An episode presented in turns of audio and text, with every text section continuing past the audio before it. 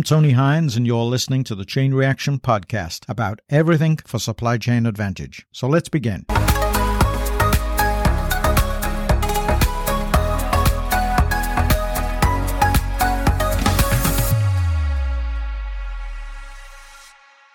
Chain, chain, chain, chain, chain, chain, chain, chain, chain, chain, chain, chain. In this week's episode, I want to discuss, amongst others, the pressing problems that we face as supply chain managers and how to solve them. And I want to talk in particular about learning from failure or learning from mistakes. So, what are pressing problems?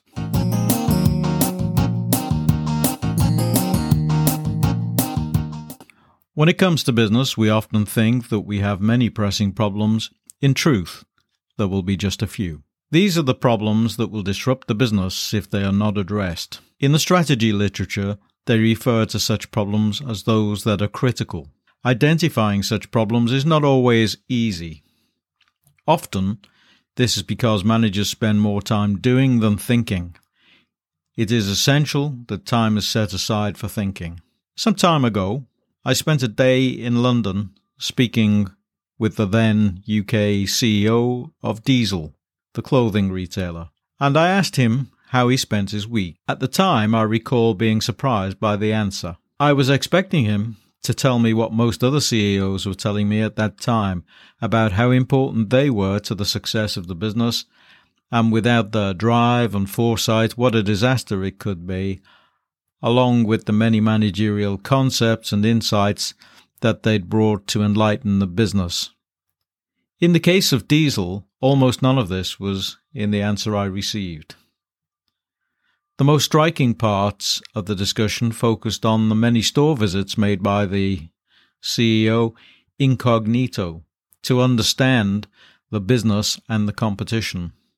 The focus on the failures and mistakes and what they'd done to identify causes and rectify them, what they considered to be the most threatening to the future of the business, and the way in which he regarded days spent at the headquarters in London as wasted days apart from the necessary team meetings and activities designed to develop his team. It was important to be active, gathering data from observations about the business and talking to others about theirs. He also read a lot of business books alongside many about design. He spent a lot of time thinking about how to improve the business and had a good grasp of the end to end supply chain.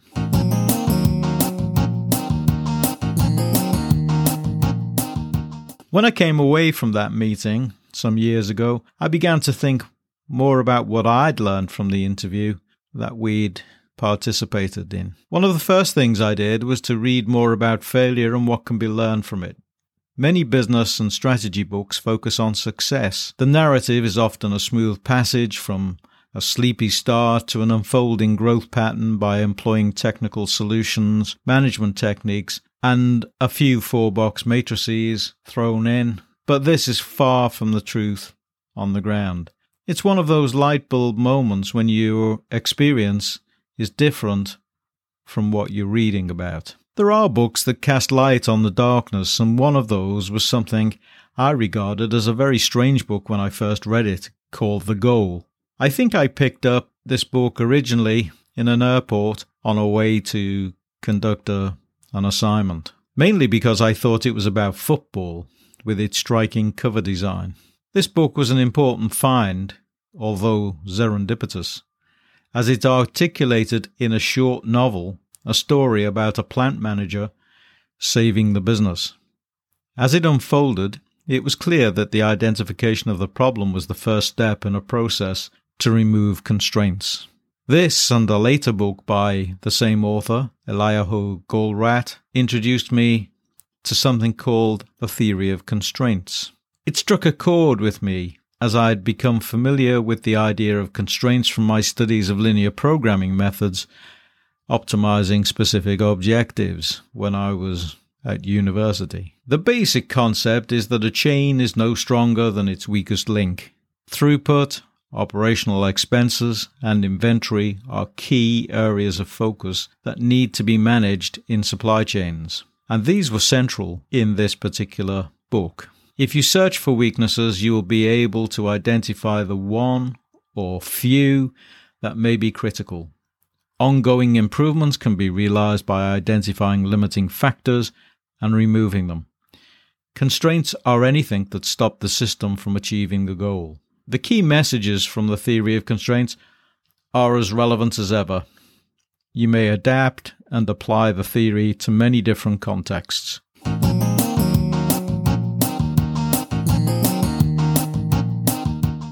This tells us something that's important about our own development as managers and the fact that we need to be reflexive.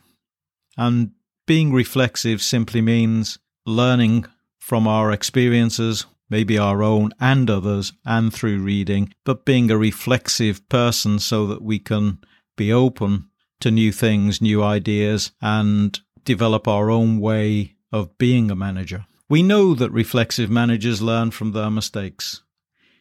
In developing processes and practices with the aim of improving performance, we learn to adapt and respond flexibly to the circumstances we are faced with. Resilience is the term that we use to talk about effective responses to bounce back from events that disrupt performance.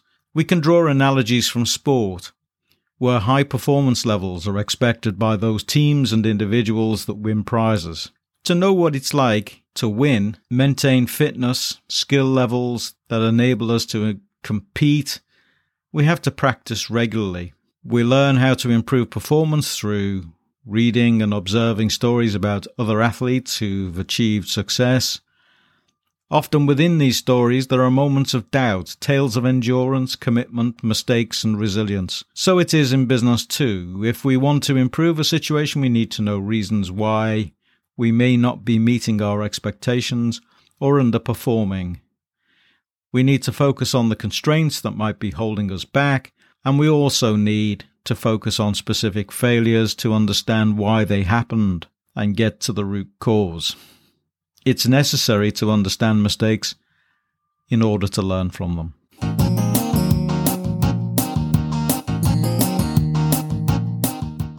When we solve pressing problems, we first of all have to identify the problem. We don't search for many problems, we search for the big problem that's causing an issue. Sometimes this is straightforward, as in the case of a particular supply issue.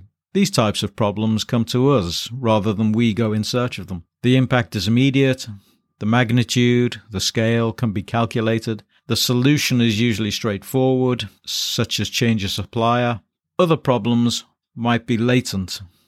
Latent problems need to be identified in other ways. There are a number of tools and techniques that can be employed effectively to do this, such as DMAIC, D M A I C, the tool that many Six Sigma problem solvers use. It's an acronym to define, measure, analyze, implement, and control. We define the problem, we measure the problem, we analyze the problem, we implement a solution to that problem, and then we control, we watch that problem. And that's similar to the idea of SREDM, which I used many years ago quite regularly, which is another acronym selecting the problem, recording the events through observation, experiences identified in discussion with the team, and so on examine and evaluate that problem, develop possible solutions, and after evaluation, choose one solution to implement. And then keep an eye on that solution by what we call maintaining to monitor the solution and its effectiveness, and of course, making adjustments as necessary. Other root cause analysis tools include the Ishikawa or fishbone diagram, used in quality management and those sort of things to identify root causes, along with simple questioning techniques such as the five whys, so named because the cause is usually identified inside the fifth why. So before you reach the fifth why, you're probably heading to a solution. So there are many tools and techniques that can help us solve the pressing problems. Change, change, change. In a recent episode, I discussed predicting the unpredictable. Well, now I want to just return to predictions and performance. and talk a little bit about forecasts and why they're so important in the digital world.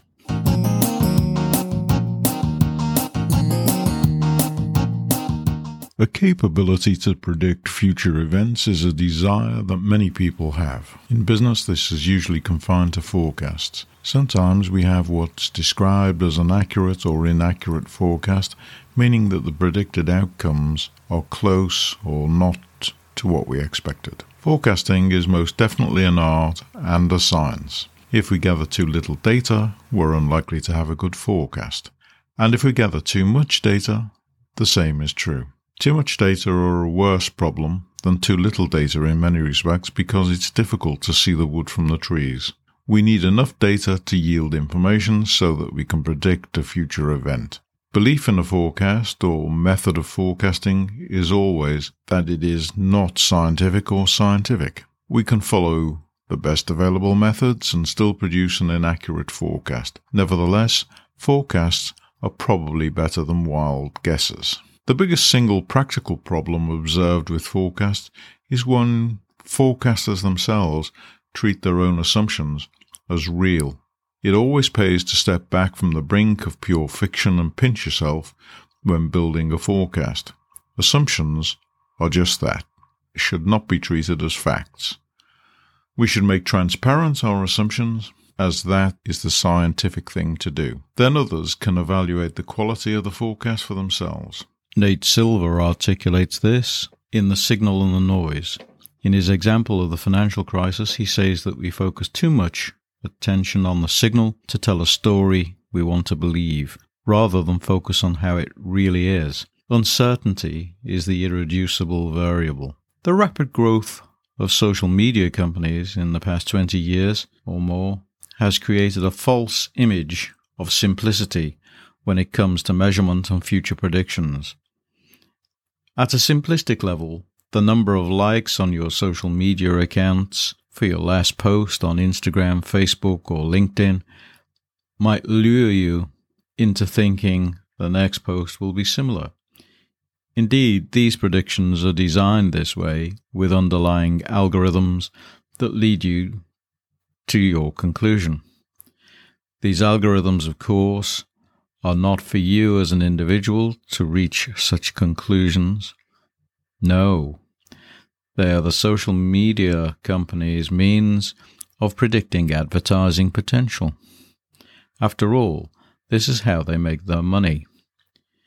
You are simply data to oil the machine, which you do for free, and they give you free access to the machine in return.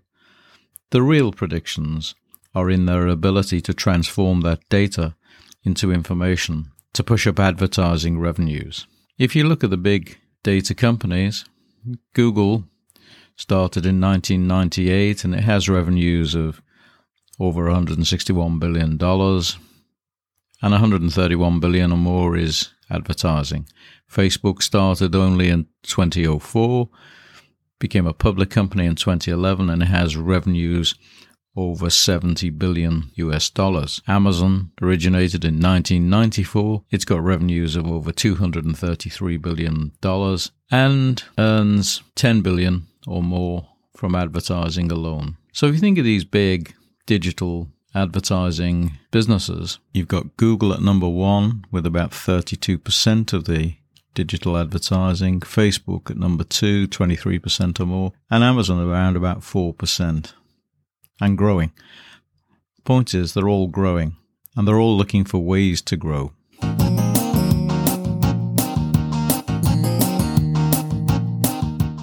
Forecasting is, of course, useful to predict demand when you've established patterns for products and services that you're likely to sell in future time periods that resemble the way in which they sold in the past. When systems are stable, it's easier to predict trends. When disruptions occur, and the system stability changes, it's much more difficult to predict trends and develop forecasts with any accuracy.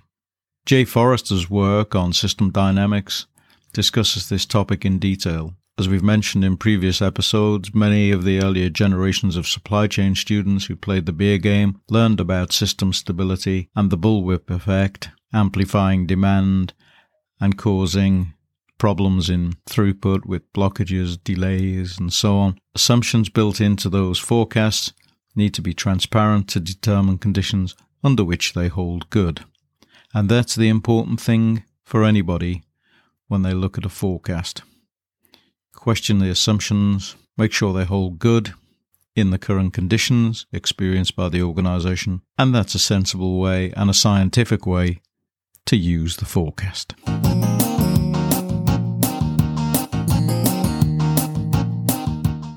I came across a UK story this week which I thought was uh, incongruous with the uh, hosting of the COP26 conference, which is about climate change. It's just a small piece about the disruptions relating to Brexit and the 1700 place lorry park based just off the M20 in Ashford, Kent. And that particular lorry park is causing lots of problems with communities that surround the area who are protesting at its location. And the fact that these lorries arrive through the night with lots of lights blazing. And of course the associated pollution of uh, diesel etc in the area amongst other things. So uh, it just shows, it just goes to show how there are consequences for choices that policymakers have made and the implementation of the practices such as solving a problem somewhere and creating one somewhere else. Interesting for us supply chain observers.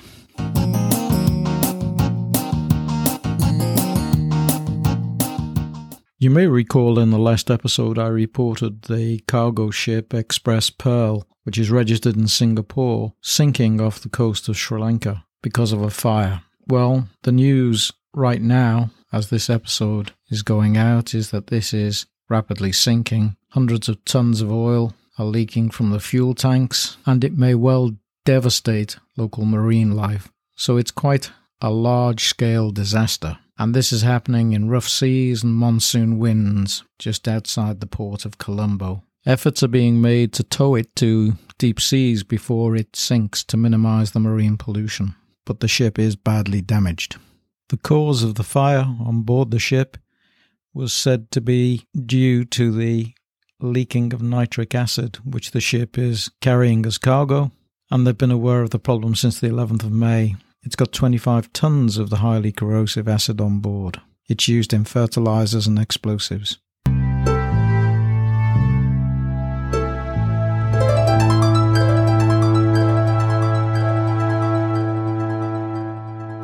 JBS is the world's largest meat processing company, and it's been the victim of a targeted cyber attack this week. JBS has 150 plants in 15 countries.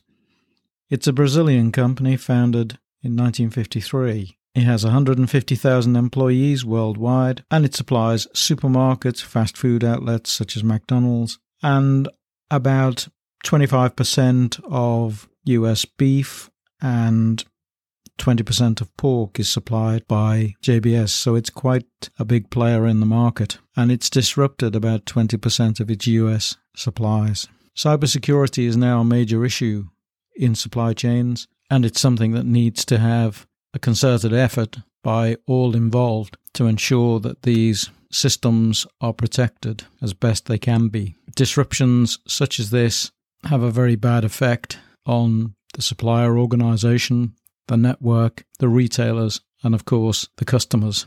The computer systems that JBS used were hacked which temporarily shut down operations in Australia, Canada, and the United States. The company believes that the ransomware attack originated from a criminal group, most likely based in Russia, according to the White House. The attack could lead to shortages of meat and push up prices for consumers.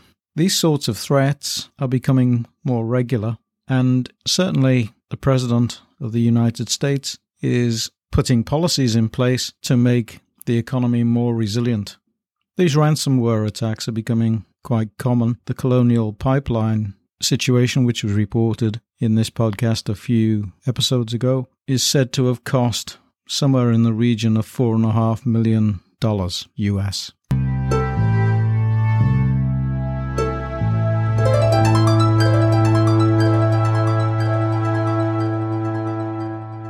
It is clear from these examples that one constraint we can identify is the vulnerability of cyber systems. And so that's a, an issue that we didn't have to look for, it found us.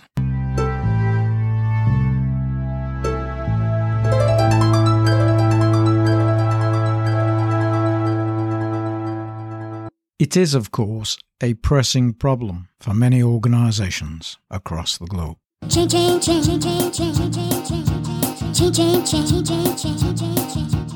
well, that's it for this episode of Chain Reaction. And as always, I hope you've enjoyed the episode all about supply chain advantage. And I look forward to seeing you in the next episode next time. Bye for now. See you next time.